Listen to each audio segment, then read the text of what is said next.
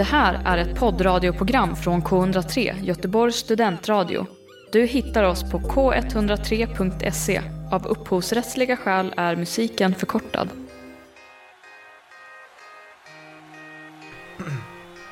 Okej. Sol, lärkdrill, en perfekt crossboll. Kioskluckan öppen, sprucken fotbollskorv med sena och en kall dryck. Ibland är livet stolpe in och 3 poäng.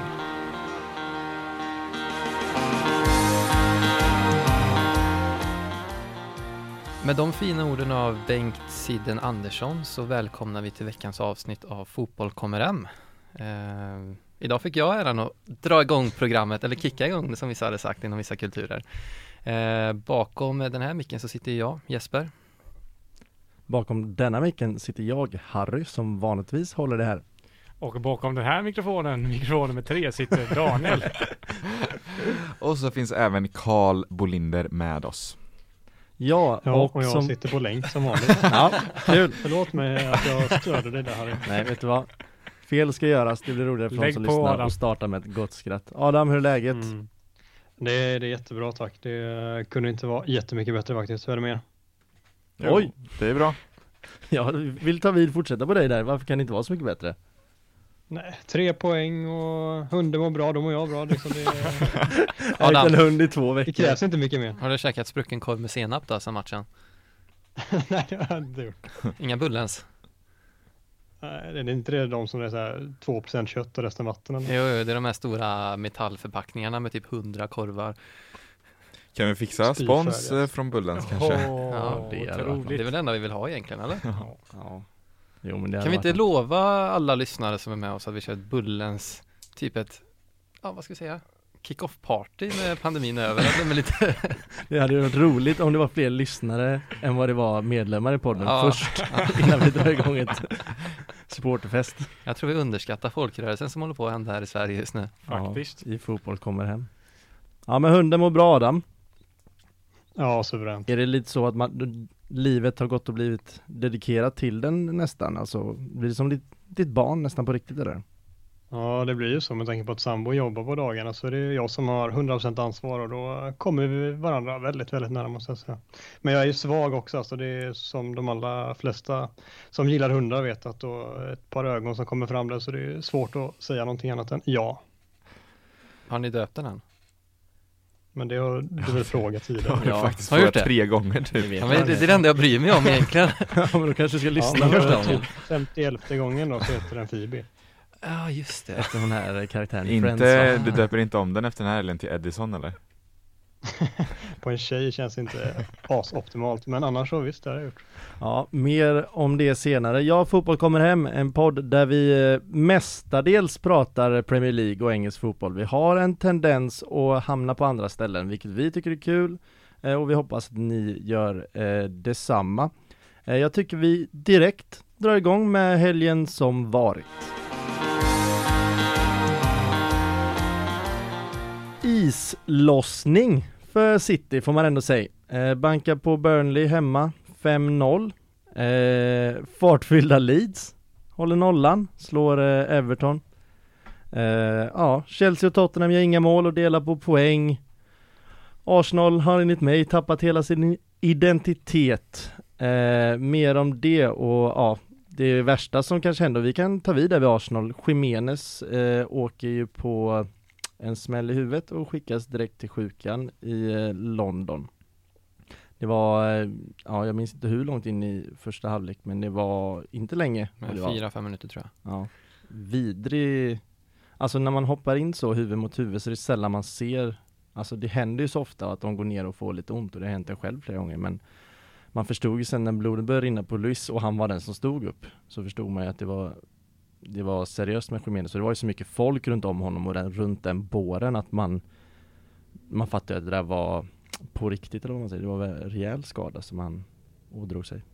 Man hoppas att allt har gått bra med Jiménez. Jag har inte följt upp det där för allt för stort, men det kanske du har. Ja, nej, men han fick åka direkt till sjukhuset i London, fick vreda från klubben direkt samma kväll, och sen vet jag att jag tror det var Frida Fagerlund som upplyste mig igår kväll när jag lyssnade på hennes podd att klubben har, igår morgon blir det då, vi spelar in tisdag, så måndag morgon denna veckan så har klubben gått ut med att han har opererats för han har fått en skallfraktur. Han har fått träffa sin fru och hon är med honom på sjukhuset. Mer än så vet man inte, men jag tänker en skallfraktur och en spelare som är en boxtaget spelare, nia. Jag tror inte man går ut på plan nästa vecka direkt, eller? Nej, jag tänker också för framtiden hur det påverkar kanske hans eventuella huvudspel i boxen. Jag menar, det tänker man ju på de som får knäskador och sånt, att de har ju en tendens att inte gå in i närkamper på samma sätt i framtiden för att de är rädda för att samma skada ska uppstå igen. Jag menar, han är ju så beroende av att vara ganska kompromisslös i alla möjliga typer av närkamper, och det här är ju ett sätt som han ändå har en unik egenskap i, att vara het i boxen. Så det ska bli, inte spännande, men i alla fall någonting som man kanske borde kika lite extra på när han väl spelar igen. Pratas ju om att han ska få en sån hjälm som bland annat Christian Chivot och Peter Čech har haft på huvudet. Du kan ens nämna påverka den första spelaren innan Peter Čech. Det heter ju Peter Čech-hjälm. Jag ville göra en poäng och inte nämna honom först. Ja, det är det. Nej, men det pratas ju om att han möjligtvis kan behöva använda det, och det låter väl inte helt osannolikt med tanke på allvarlighetsgraden av skadan, och det kan ju mycket väl vara så att han missar resten av säsongen också innan han är på banan igen och kan spela 100%. Så det är som ni säger jävligt otäckt, och får bara önska honom all lycka till i återhämtningen. Det är väl också kanske även en fråga om han ens spelar fotbollen. Jag vet ju för några år sedan, Ryan Mason, tidigare Tottenham-spelare, spelade ju i Hall, tror jag det var. Fick ju faktiskt en skallfraktur och var tvungen att avsluta karriären vid, jag vet inte hur gammal han var, 25-26. Ja, 26 tror jag han var. Så, ja, det var. Så att det är ju faktiskt, det är ju en möjlighet om beroende på illa det var. Och det är ju väldigt, väldigt, väldigt tråkigt. Och om vårat ord kommer fram till honom så alla kondolenser eller vad man säger, men det lär det ju inte göra. Men om vi fortsätter på samma match där. Så underskatta inte vårat medieljus här. Jag tror att vi når längre ut än vad vi tror. Ja, sitter någon mexikan och lyssnar som kanske har några ingångar i transkriberar till spanska härifrån. Ja, inte omöjligt. Men Arsenal, som jag nämnde tidigare, har tappat hela sin identitet. Jesper, du håller också på klubben. Känner du att jag har rätt, fel, eller håller du med lite? Jag skulle säga att mina förväntningar infriades för 5 veckor sedan, eller? Jag var redan då ganska kritisk till hela den här processen som det pratades så mycket om då. Det är inte så mycket snack om just en process längre. Ja, det var väl var det inte så att Aubameyangs straffmål blev framröstat till månadens mål hos Arsenal? Jävla fin straff dock, eller? Ja, i PL dock, får sägas. Vi gjorde ju faktiskt ganska många mål i Europa League förra veckan. Det här Halloween-skämtet. Jag menar, Halloween-skämtet kom lite sent, men vilken skräckhistoria det är, eller? Eller? Ja, dåligt skämt, men ack så sant.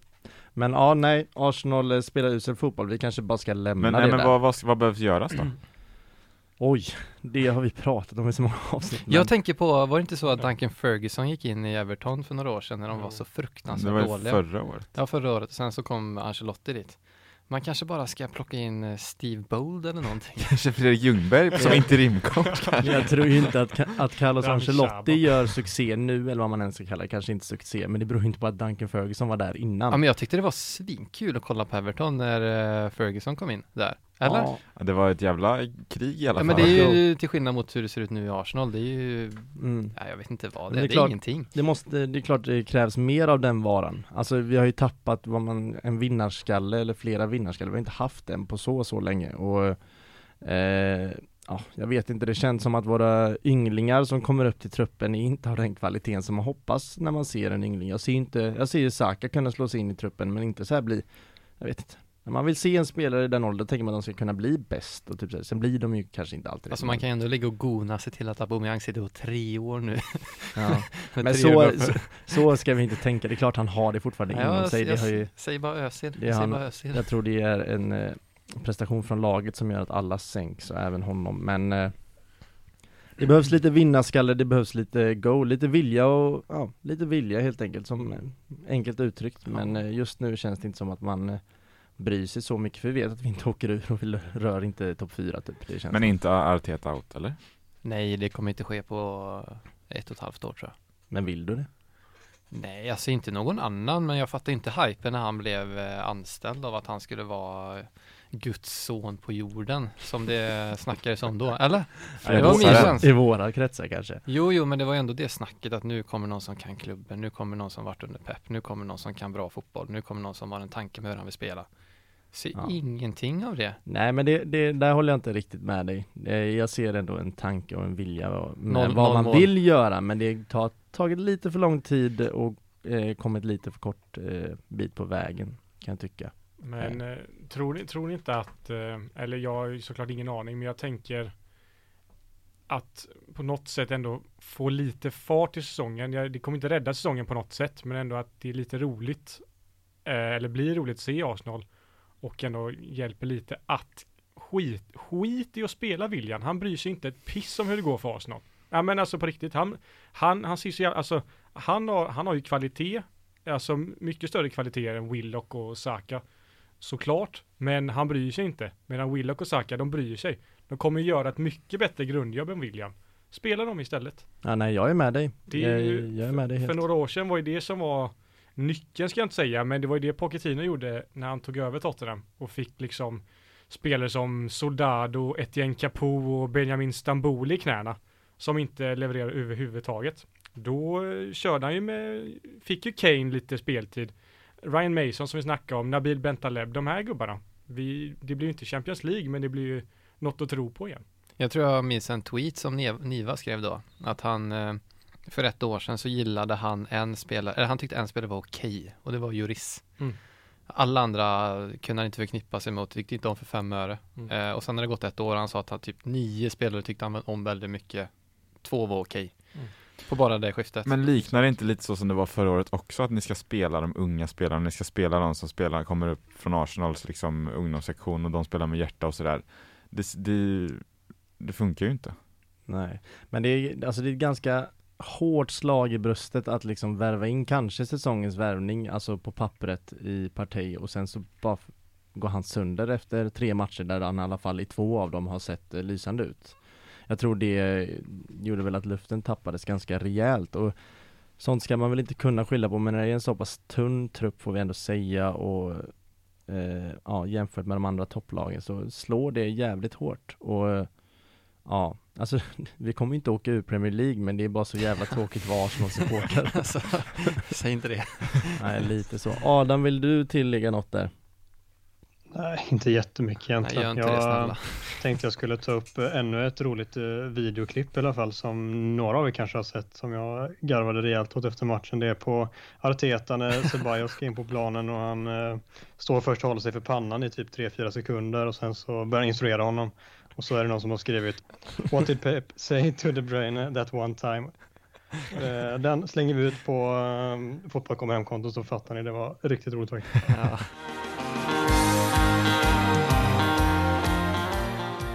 Som sagt, islossning för City ändå. De har väl inte, känns inte som de har vunnit en match med 2 mål på hela säsongen, men 5-0 hemma mot Burnley, där Kevin De Bruyne visade lite av sitt vanliga, får man ändå säga.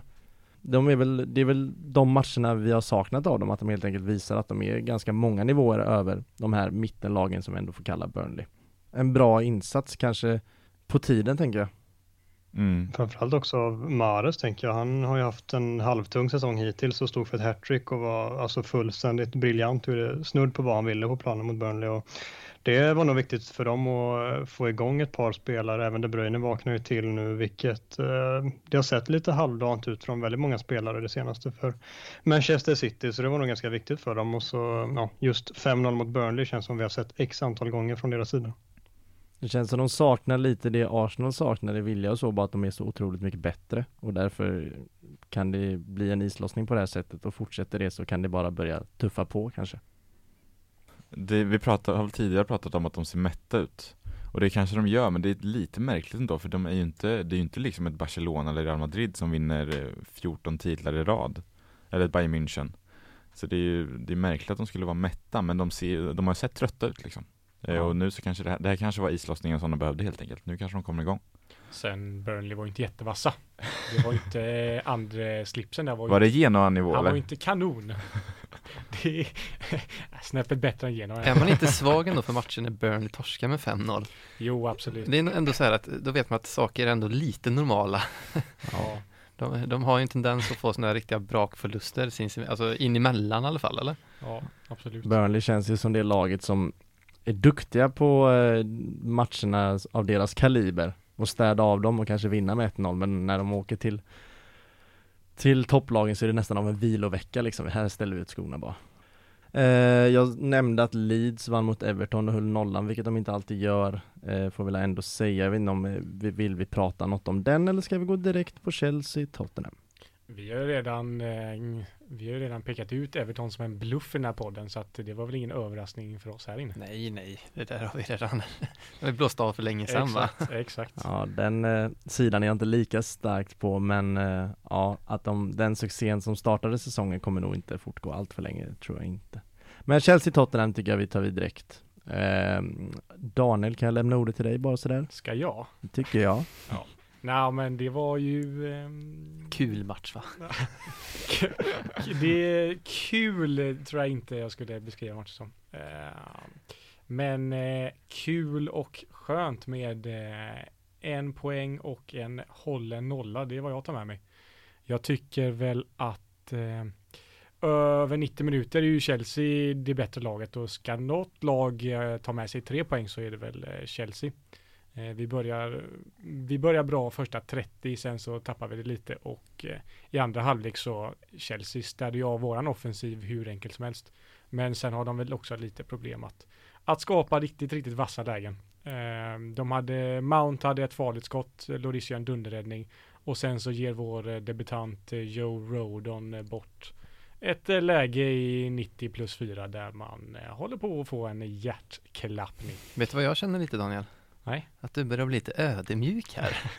Ja, men det ska man alltid vara. Det måste man vara. Till sitt egna lag har du väl alltid varit väldigt ödmjuk. Det måste jag vara. Men som att du kan vara okej med att ni missar ett läge i slutet. Liksom. Ja, det är klart. Då var inte, man blir ju hur arg som helst på Lo Celso när han tar ett fullkomligt hjärndött beslut.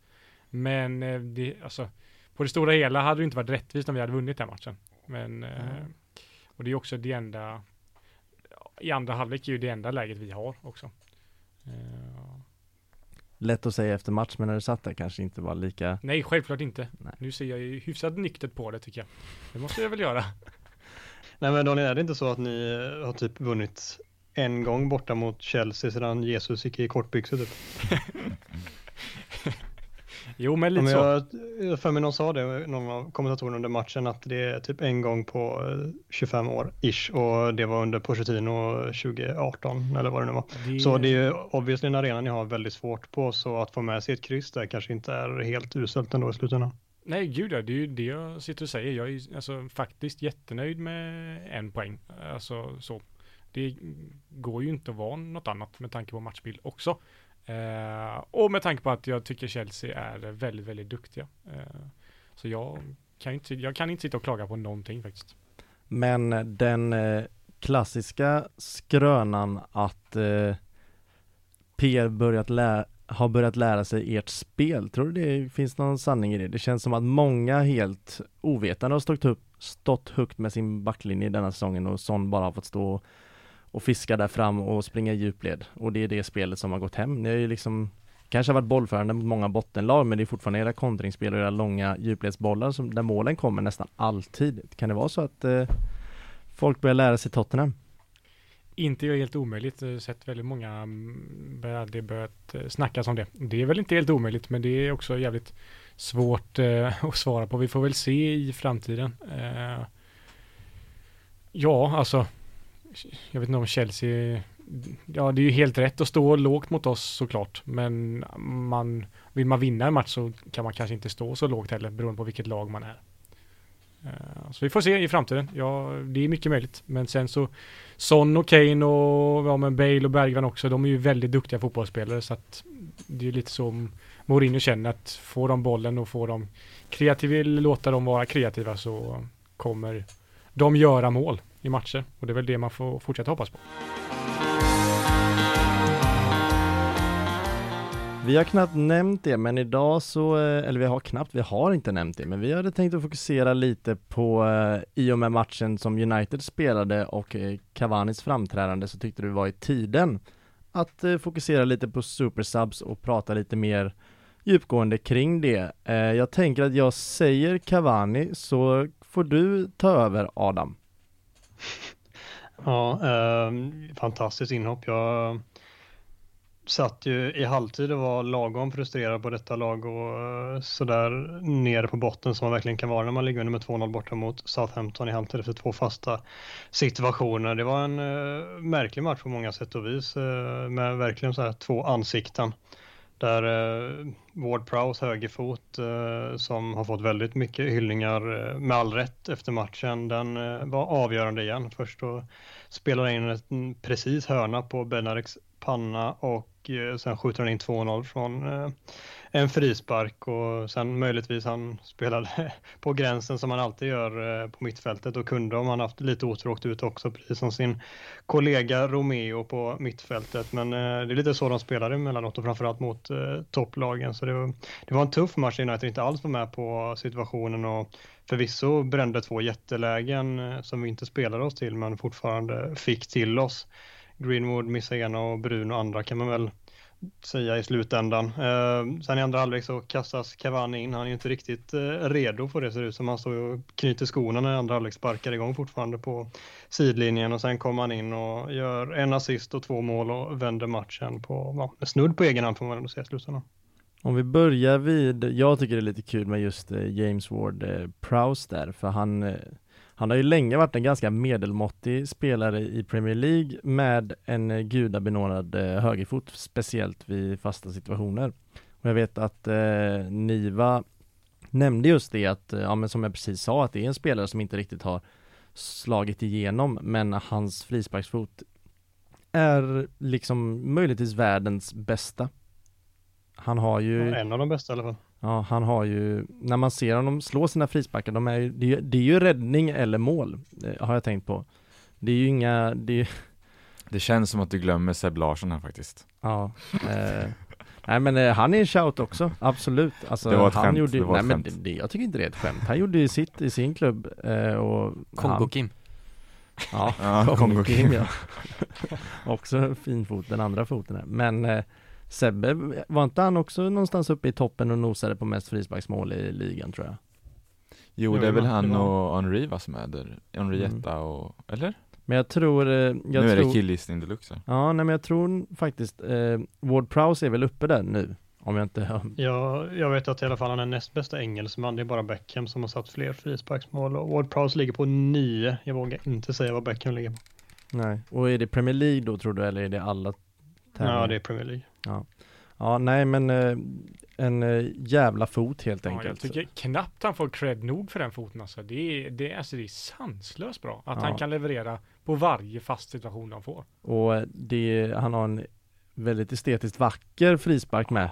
Alltså den skruvas ju alltså, väldigt, väldigt mycket. Han böjer ju hela kroppen liksom. Det är ju bendit like Beckham. Ja, nej, men verkligen. Bendit han har like kanske lärt sig av den största landslagsmannen. Men borde inte det vara möjligt att göra en fotbollskarriär på en fot som de gör som kickers i amerikansk fotboll, eller?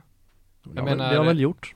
Ja, men jo, jag vet. Men det känns som att man inte ser det tillräckligt ofta. Folk som är rätt okej fotbollsspelare, med att de har en sån unik spetskvalitet. Nej. Hur ofta ser man det i toppfotbollen då? Det borde ju vara, för jag menar, eftersom att det är så matchavgörande varje gång det är en fast situation. Det är därför var det inte Liverpool som hade en inkastspecialist för något år sedan. Jo, fortfarande har det. Ja, fortfarande har det. Jag menar, i det här fallet så skapar han mot United nu, så var det, den hörnan är ju... Den är helt otroligt bra slagen. Och sen den går inte att försvara sig. Nej, det är helt omöjligt. Nej. Det går inte att hänga någon för det. Jag menar, i det här fallet så... Han gör ju två mål och fotboll går ut på era mål, så jag menar, det borde ju vara vanligare än vad det egentligen är.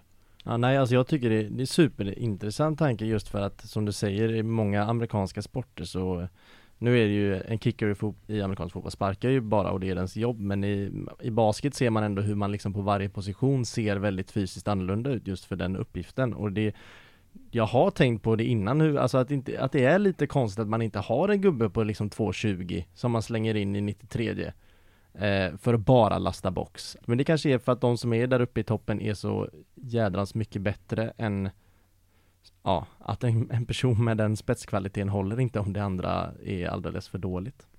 Nej, man måste vara väldigt mycket allround i övrigt för att ens nå upp till den nivån, och det är väl så att de som har den absoluta spetsen har väl då tappat på några andra bitar som krävs för att få spela på den nivån också. Så en jätteintressant tanke, och det skulle inte förvåna mig om det dyker upp lite fler inom de nästa åren som har sån spets i kanske då tillslaget.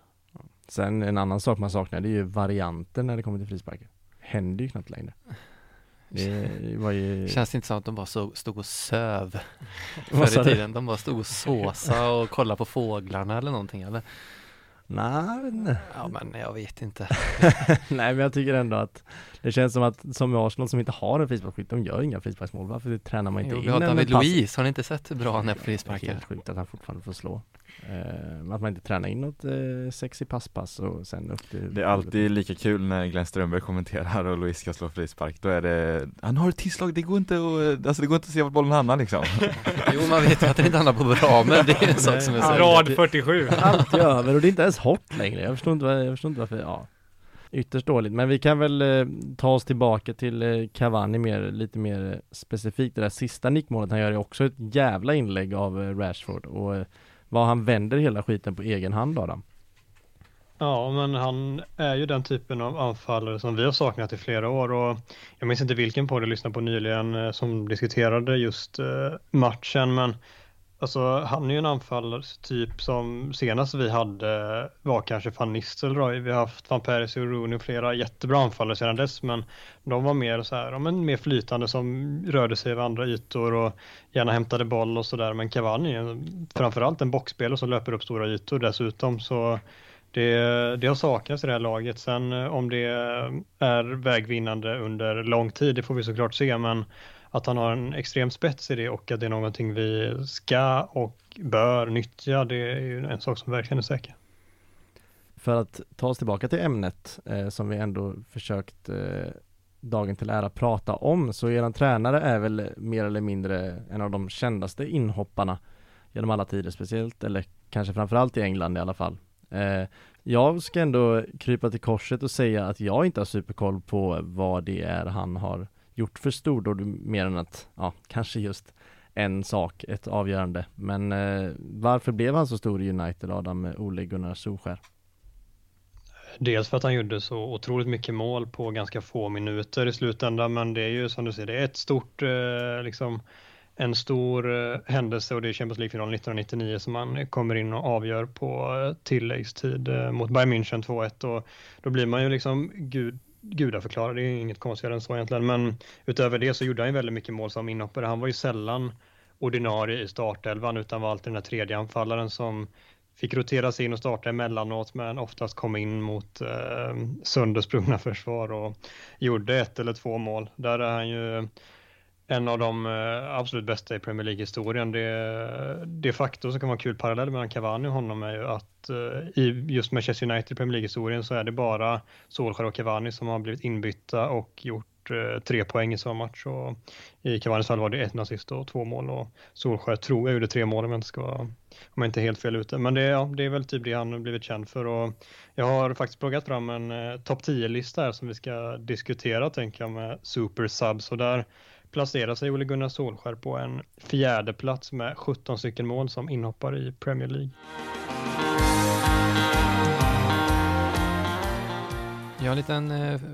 Jag har hört att Ole Gunnar Solskjær, det var någon som intervjuade honom några år efter att han slutade sin fotbollskarriär och frågade hur han arbetade kring det här med att vara en utnämnd supersub, som han ändå blev nästan i slutet väl. Att han alltid satt under matcherna och kikade på målvakten genomgående, hur han arbetade i olika situationer för att se var han hade sina svagheter, så att när han väl kom in och fick ett läge så visste han var han skulle skjuta eller vilka löpningar han skulle ta för att få vissa lägen. Att det var en utarbetad taktik han hade, för han visste att han skulle inte starta men ändå bli inbytt sista 30. Exakt så, och han tittade både på målvakten som du nämner men även på backlinjen, och backarna liksom letade svagheter och sätt som man skulle kunna nyttja dem på när han väl fick chansen på planen, och det gjorde han ju bättre än de flesta. Känd som en överdramatiserad kärlekshistoria av Man Uniteds PR-team det där, va? På vilket sätt? Nej, men jag kan bara tänka vad han har sagt så i efterhand för att måla upp sitt namn ännu större än vad det egentligen är. Han satt ju bara där som vem som helst och väntade på. Ja, han hoppades ju hoppa in i 20. Varför gör inte alla arbetare där? Bara titta på målvakten så kommer du gå in och göra mål. Så här. Ja, nej. Jag ska inte nedvärdera vad ni nu berättade med. Lite. Vi har ju en förkärlek för norrmän i den här podden. Kan vi inte bara säga det? Det är endast du, Jesper.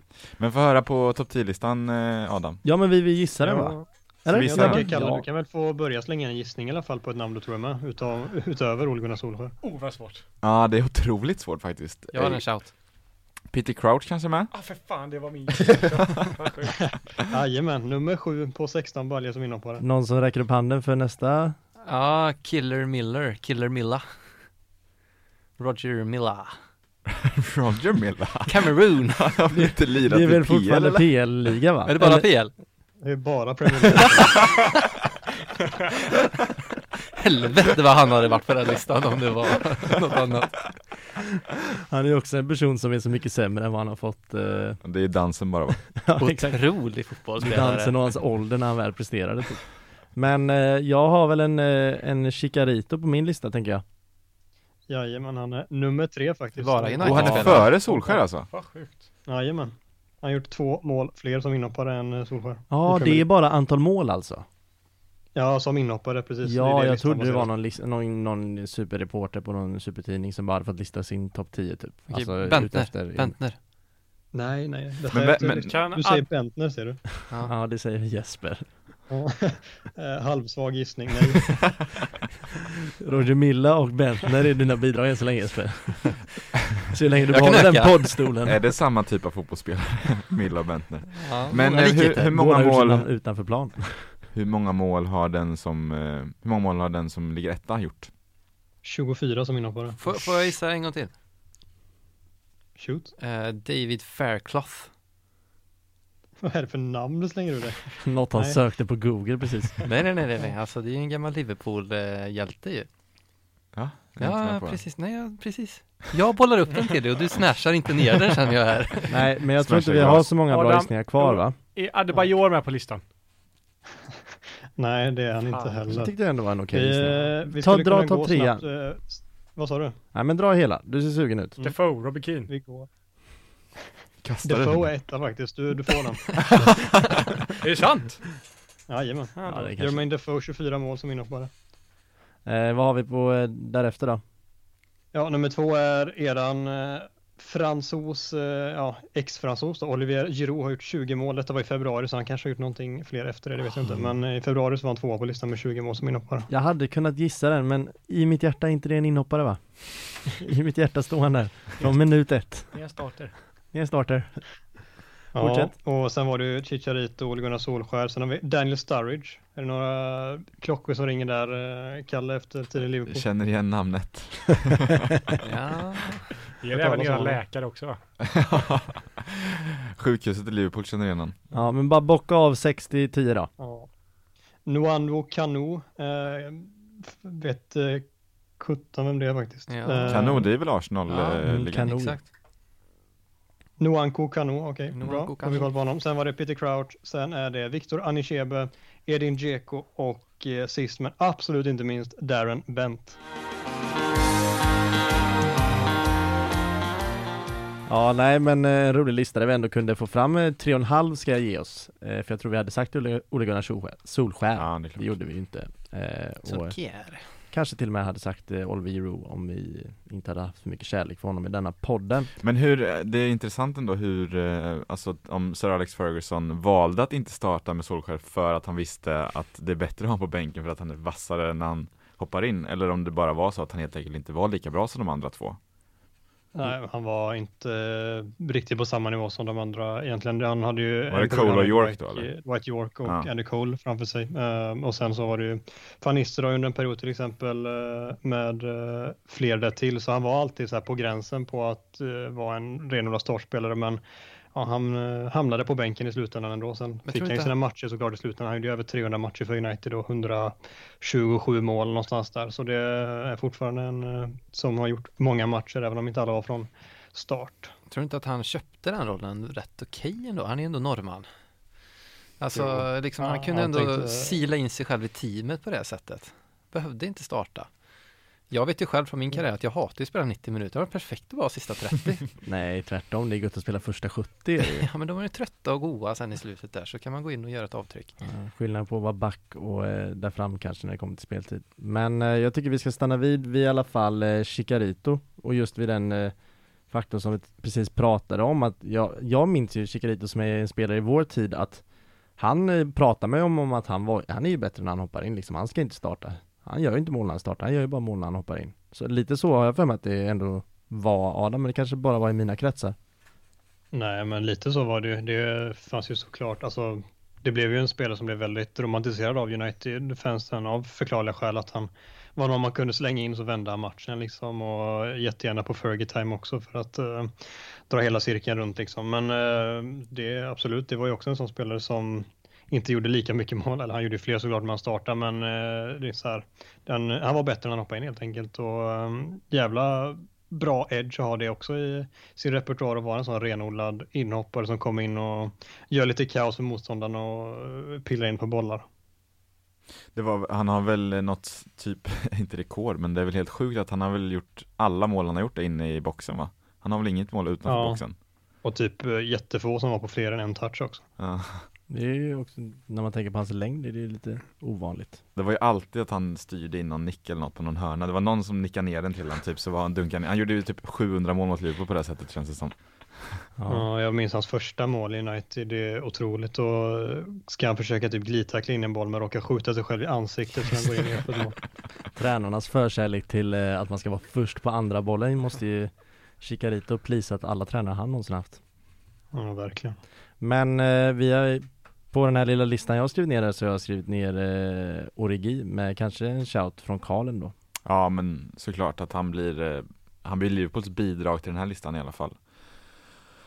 Framförallt den säsongen han gjorde det sjuka mot Everton, eller sjuka, men ja, det sjuka målet i alla fall. Det var inget sjukt han gjorde i sig, men det målet och sen hoppar in i... Förlåt, men var det den Pickford tappade inte på ribban eller? Ja, exakt. 90 plus 7 där och Klopp springer ut och det är galet. Och, ja. Jag var bara tvungen att slänga att Pickford gjorde en dålig sak. Och sen så CL-finalen hoppade han ju in och avgjorde. Eller satte spiken i kistan i alla fall. Minns du det, Daniel? Svagt. Och sen samma säsong också avgjorde han borta mot Newcastle 3-2 när vi jagade titeln då mot City när det var det här sjuka titelracet. Så just den säsongen blev han ju en kultspelare. Och sen, han är väl ingen supersub egentligen kanske, och just nu är han otroligt svag. Inte ens nära startelvan i nuläget i Liverpool, och det är frågan hur hans framtid ser ut där. Men ändå en spelare som man kommer bära med sig resten. Han mätt? Jag tror att han bara är trött på... Han är ju ganska loj. Han har ju svagt kroppsspråk har han ju alltid haft. Och är ganska loj överlag. Och så han behöver ett miljöombyte helt enkelt, tror jag. Och kommer nog få det efter säsongen. Vi har en Henke Larsson på listan. Adam, han har spelat i ditt lag. Vad har du för känslor för honom? Ja, det är ju en spelare som vi nog alla har växt upp med, så det blir ju en såklart extra band till honom på det sättet. Så det var ju kul att han fick en period, om än en väldigt kort där. Jag tror det var 2,5 månader någonting. Han var i United 3 månader så, någonstans där. Och gjorde i alla fall 3 mål eller någonting i slutändan. Så absolut, det är ju en... det är kul att ha haft de 2 största, 2 av de absolut största anfallarna i svensk historia och 2 av de absolut största spelarna i svensk historia i Manchester United. Det är roligt. Var det före eller efter Barca? Jag kastade om det med efter måste det ha varit. Han var väl utlånad från Helsingborg. Ja, just det, så var det. Sjuk och sen åkte han hem och spelade innebandy istället. Ja, det gick väl sådär. Men det är väl framförallt finalen, tänker på då, CL-finalen. Att han hoppar in och gör, ja, det gör ju Barca. Avgör den, eller alltså han, ja, han två assist. Jo, men jag menar, annars så var han väl ingen, eller Barca hade han väl den rollen som supersub. Ja, men, du menar att han är på listan, ja, det gör den anledningen, absolut. Det är väl lite sådana, vi har väl några kort här som vi har tagit fram på Supersub som just har blivit det för att de har avgjort i de största momenten, inte för att de alltid har varit det såklart, det finns inte allt för många. Men vilket lag mötte Henke i den matchen? Vi går vidare. Mitt sista bidrag till våran Supersubs-lista, det är faktiskt en målvakt. Kan ni gissa vem det är då? Ja, eftersom att jag har sett körschemat. Ja, men sluta tyst den här. Vad tror du det? Jesper, du har absolut inte kollat körschemat. Nej, jag tror inte jag varit inne i det. Någon gång. Men vart är vi på väg? Vi är på väg, hans hemort eller hans hemland ligger söderut och det verkar brast där. Jaha. Ja. Nej, jag fortsätter. Min Newcastle-spelare 2006 till typ 16 kanske, nej, något sånt. Det är länge Newcastle-spelare. Hoppar in i VM-kvartsfinal 2014 mot Costa Rica. Spelar för Nederländerna. Jesper tar sig för huvudet och blir sviken på namnet. Tim Krul är ändå en inhoppare som har... Jag tänker på Worm. Van de Sar, Worm, Krul. Krul satte ju avtryck med ett inhopp, får vi ändå säga. Han får ju vara med på listan. Den jäveln alltså. Han satte väl ändå intryck i Newcastle också? Ja, men som inhoppare tänker jag, det var ju där. Kan det vara det sexigaste eller mest anmärkningsvärda inhoppet någonsin kanske som i vår tid? Fachad blev ju geniförklarad. Efter det som Woodward ringde från Fachad. Det är så lite innebandygrej, jag vet inte, det kanske är en hockey också, men jag har inte spelat lika mycket hockey. Att man sätter in en annan målvakt på straff. Mm. Snyggt gjort faktiskt. Men ja, men det är hockey någonting. Ja. Ja, skönt gjort av tränaren att göra det. Ja, men det är ju ett genidrag såklart. Ja, sen, jag tycker, får man göra det? Ja, det får man. En annan sak jag tänkte på med inhoppare bara innan vi går över är att är det verkligen okej att nu är ju Cavani main man för det här, varför vi pratar om just detta, men att få 45 minuter som inhoppare, är man en supersub då? Adam? Nej, inte per automatik va? Men han är en matchavgörande inhoppare då, om vi inte kan vara det. Men från och med i helgen så är han ju startman också. Ja. Men jag tänkte på målvaktsbyten där. Det var ju kul när Caballero skulle in i ligacupfinalen. Just det. Kepa vägrade. Han kunde bli lite supersatt. Det är det bästa bytet som aldrig har gjorts.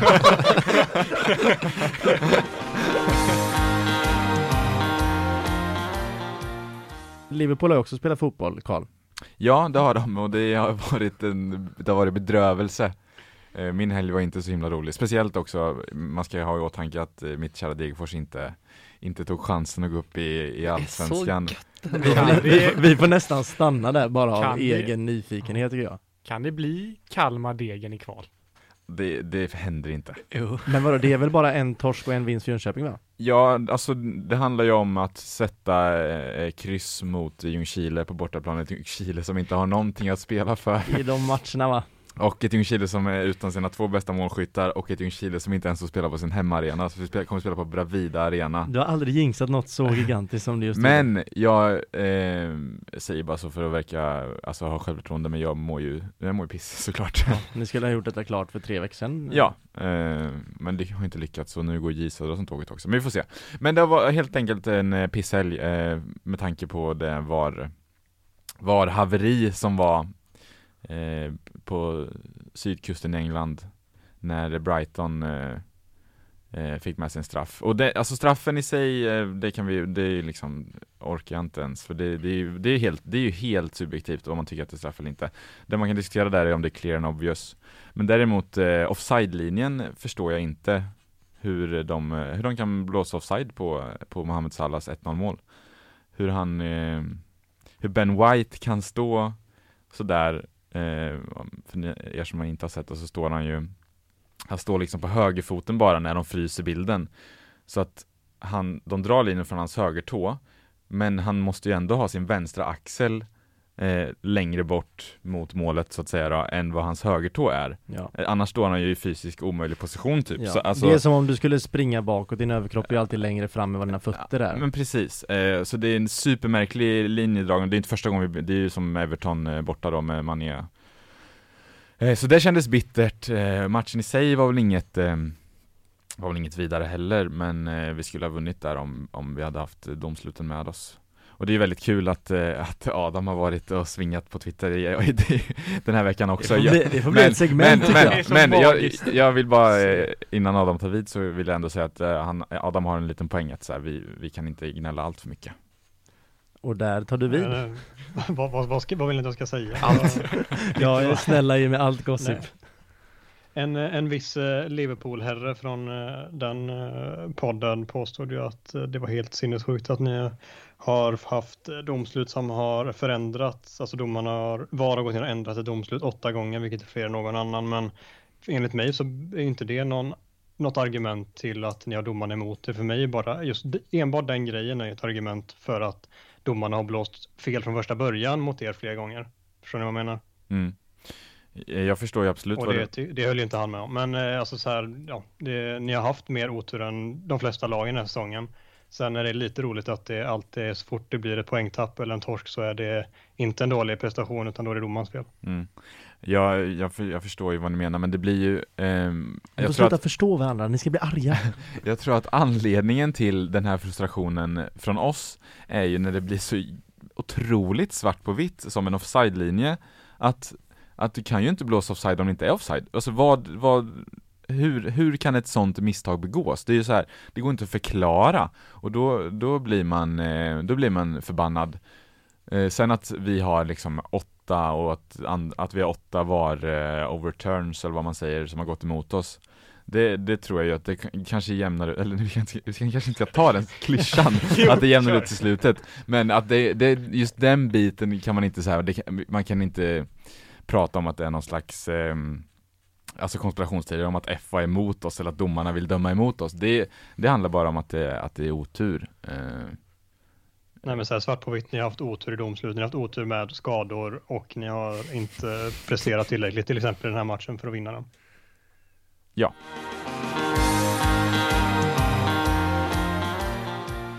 Vad som händer utanför plan stannar ju faktiskt nästan aldrig utanför plan. Vi pratade just om Liverpool och vi fortsätter på det spåret då Klopp har svingat direkt efter matchen. Ja, efter matchen mot Brighton så var han så fick han en fråga om Milners skada, för vi fick ännu en skada. Och han var frustrerad och så då passade han på att skicka eller han blev arg på BT Sports helt enkelt. Des Kelly som gjorde intervjun där i reporten.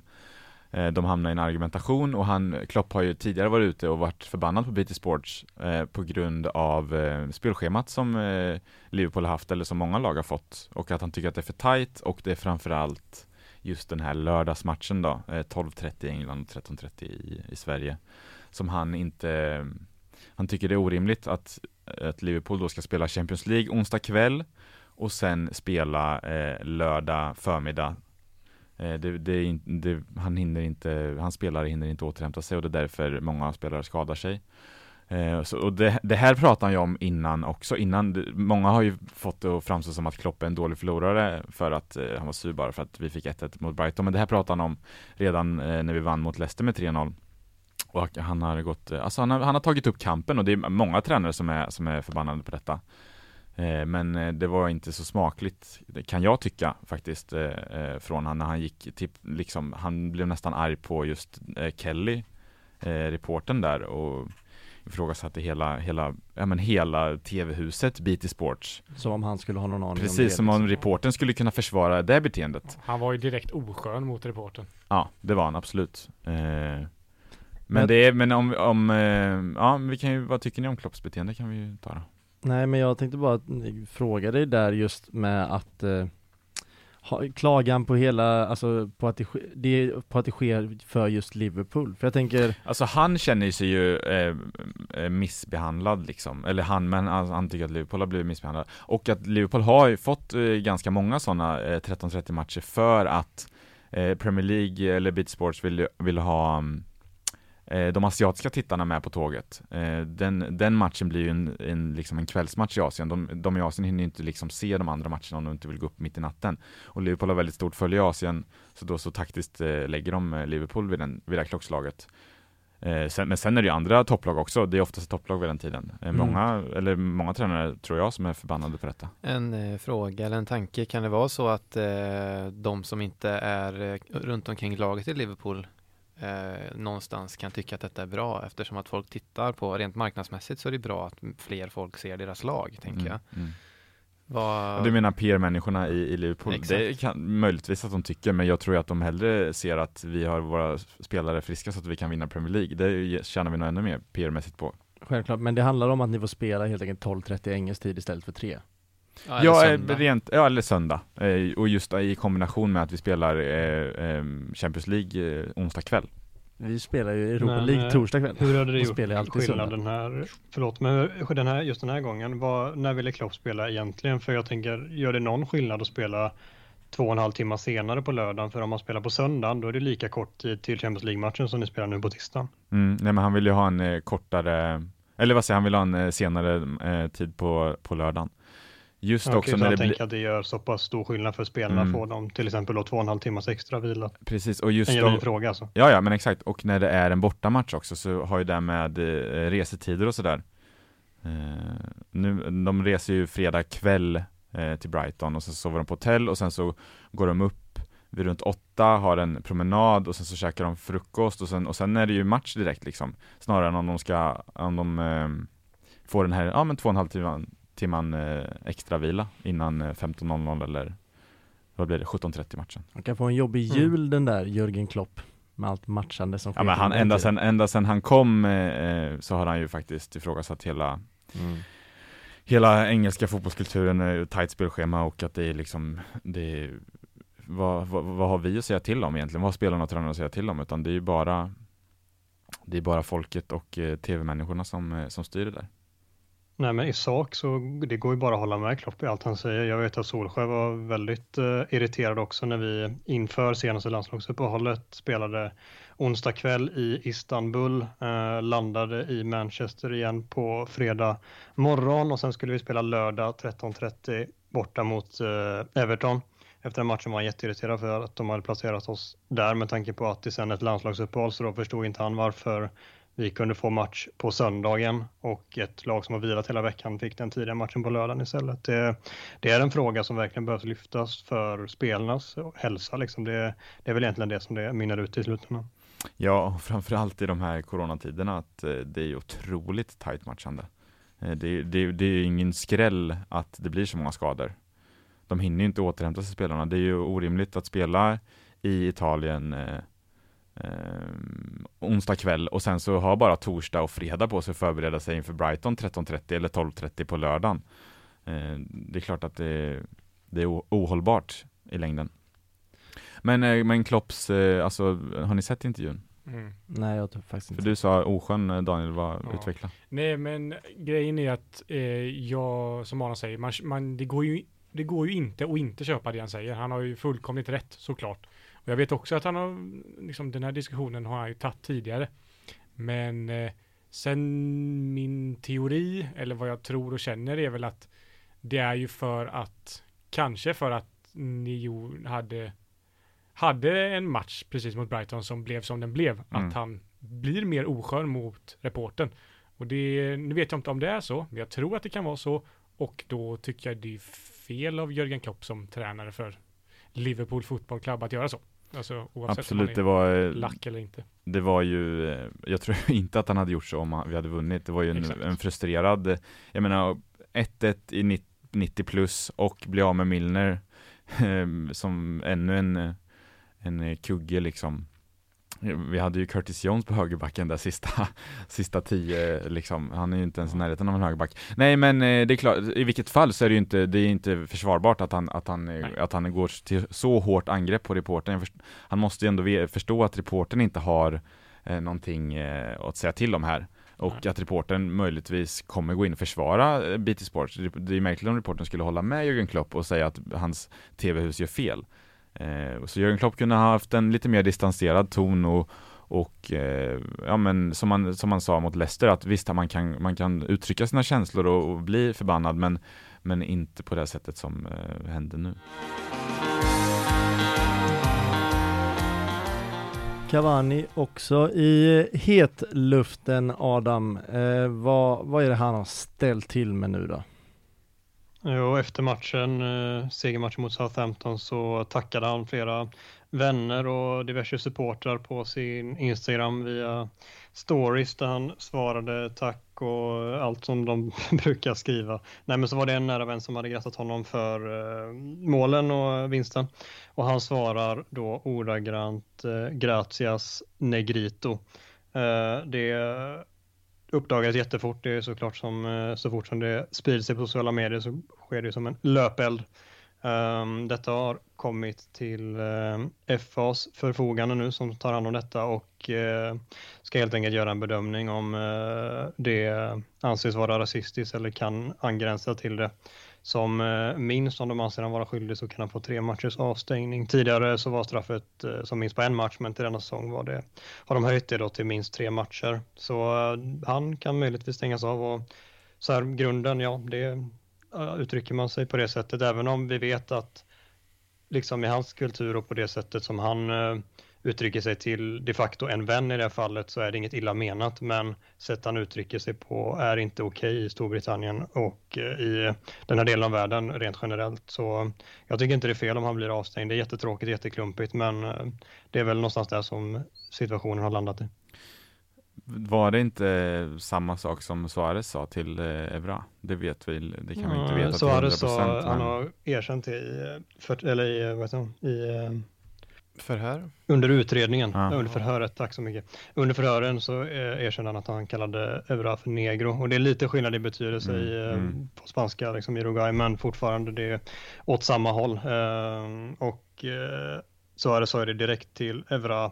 Och sen vägrade skaka hans hand. Så såklart, det blir 8 matcher plus 40 000 pund i böter. Det är straffet på Suarez. Jag kan inte tänka mig att det blir något liknande nu. Men jag kan absolut tänka mig att det blir en 3 matchers avstängning i alla fall för Cavani för detta. Så jävla klumpigt och svagt bara av en alltså människa som vet hur känd och stor han är. Och vilken människa som helst egentligen. Men en som ändå har ansvar för alla sina följare och fans. Eller vad man säger. Och, alltså... Han vet väl att, ja, han vet ju vad det betyder och han förstår väl att han inte är liksom, ja, vad han säger till sina vänner om med varandra, det kommer alltid stanna mellan dem, men ja, lite mer ansvar bör ta, och jag tycker inte det är okej ändå, eller? Ja, nej, absolut inte okej. Hans försvar är ju att i hans hemland så är det ett uttryck som man använder liksom på ett snällt sätt. Det är liksom tack min kära vän ungefär liksom. Men och han visste inte att det var, enligt honom då själv så visste han inte att det var ett uttryck som kunde tolkas på det sättet i England, vilket man kan säga vad man vill om, men det är hans försvar i alla fall. Sen oavsett hans försvar eller ej, så tycker jag att det är fel att han ska liksom straffas för det i slutändan.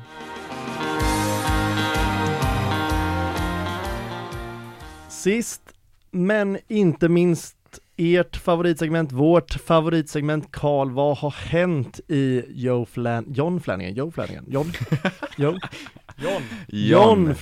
liv? Carl, den store John Flanagan. Det ska få. Inte så mycket i vanlig ordning. Eller han har inte spelat någon fotboll i alla fall. Träningsplan kanske. På träningsplan har han våran största och viktigaste inkomst, eller inte inkomstkälla, men våran källa i John Flanagans liv är ju hans kära Instagram. Och idag har han varit med i winning team på five-a-side-spelet på träningen.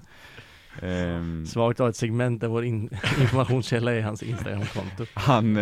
Förra veckan så vann han på fotbollstennis och den här gången så vann han på five-a-side. Det var kul för honom. Men nej, ingen speltid. Han var inte med i truppen i Charles Loras förlust mot Kas Eupen. Ursäkta uttalet. Ursäkta min franska. De förlorar med 3-1 och de har ju gått riktigt knackigt sedan han kom hit. Ändå lite kul att det finns en mäktig ytterback i motståndarlaget, Kas Eupen. Adriano, gamla Barca-vänsterbacken, lirar där tydligen. Såg en bild på honom på Charleroi Instagram. Charleroi. Men en liten fundering. Vad skulle krävas för att få in Flanagan på en direktlina i den här podden? Jag har ju försökt nå PS5 kanske. Just av den anledningen har jag försökt nå Flanagan. Ett riktigt långskott slängde jag iväg för typ 2 veckor sedan när jag Jag såg när vi, ja, som vi nämnde, han sökte ju ett PS5 på sin Insta-story där. Så jag skickade iväg så här, tjena Flänningen, söker du fortfarande ett PS5? Hoppas allt är bra med dig, hej. Typ, för att tänka så här, han kanske tror att jag säljer rätt. Eller jag är i närheten och säljer rätt där i Belgien. Men inget svar. Men vet du hur många Insta-DM man får per dag? Det är ju minst 1 miljon. Alltså tanken slog i mig, och han har väl mycket, han har ju liksom så här, han är ju duktig fotbollsspelare så han har ju mycket följare. Men alltså han kan inte få så många, jag vet inte, men det känns inte så. Men vet du vad jag känner? Att vi funderar vidare på det till nästa vecka, eller? Gräva i våra belgiska telefonböcker. Ja, kan vi lägga den på Jeppe kanske? Ja, jag har ju en gul telefonbok hemma från 2003. Jag vet inte om den sträcker ner till Belgien, men... Den som pitchar får ta ansvar. Ja, och till lyssnarna så hänger väl de med, hoppas vi. Ja, det hoppas vi. Och kul att ni är inne på alla våra sociala medier, på våran FPL. Ni vet vad vi heter där. Jag har gjort det väldigt tydligt att jag inte vet vad vi heter där. Men Carl, du kan ju dra namnen snabbt så säger vi hej då sen. Ja, på Twitter är det ju FKH-podd och sen på Insta är det Fotboll kommer hem. Yes, och tack för denna vecka. Vi tackar dig Adam som är i Alingsås och vi säger ha det gött allihopa. Tack och bock. Ciao.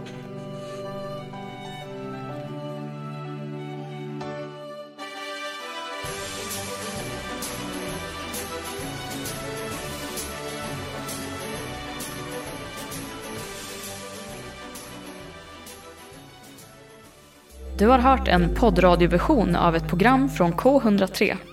Alla våra program hittar du på k103.se. Följ oss gärna på Facebook eller på Instagram. Vi hörs!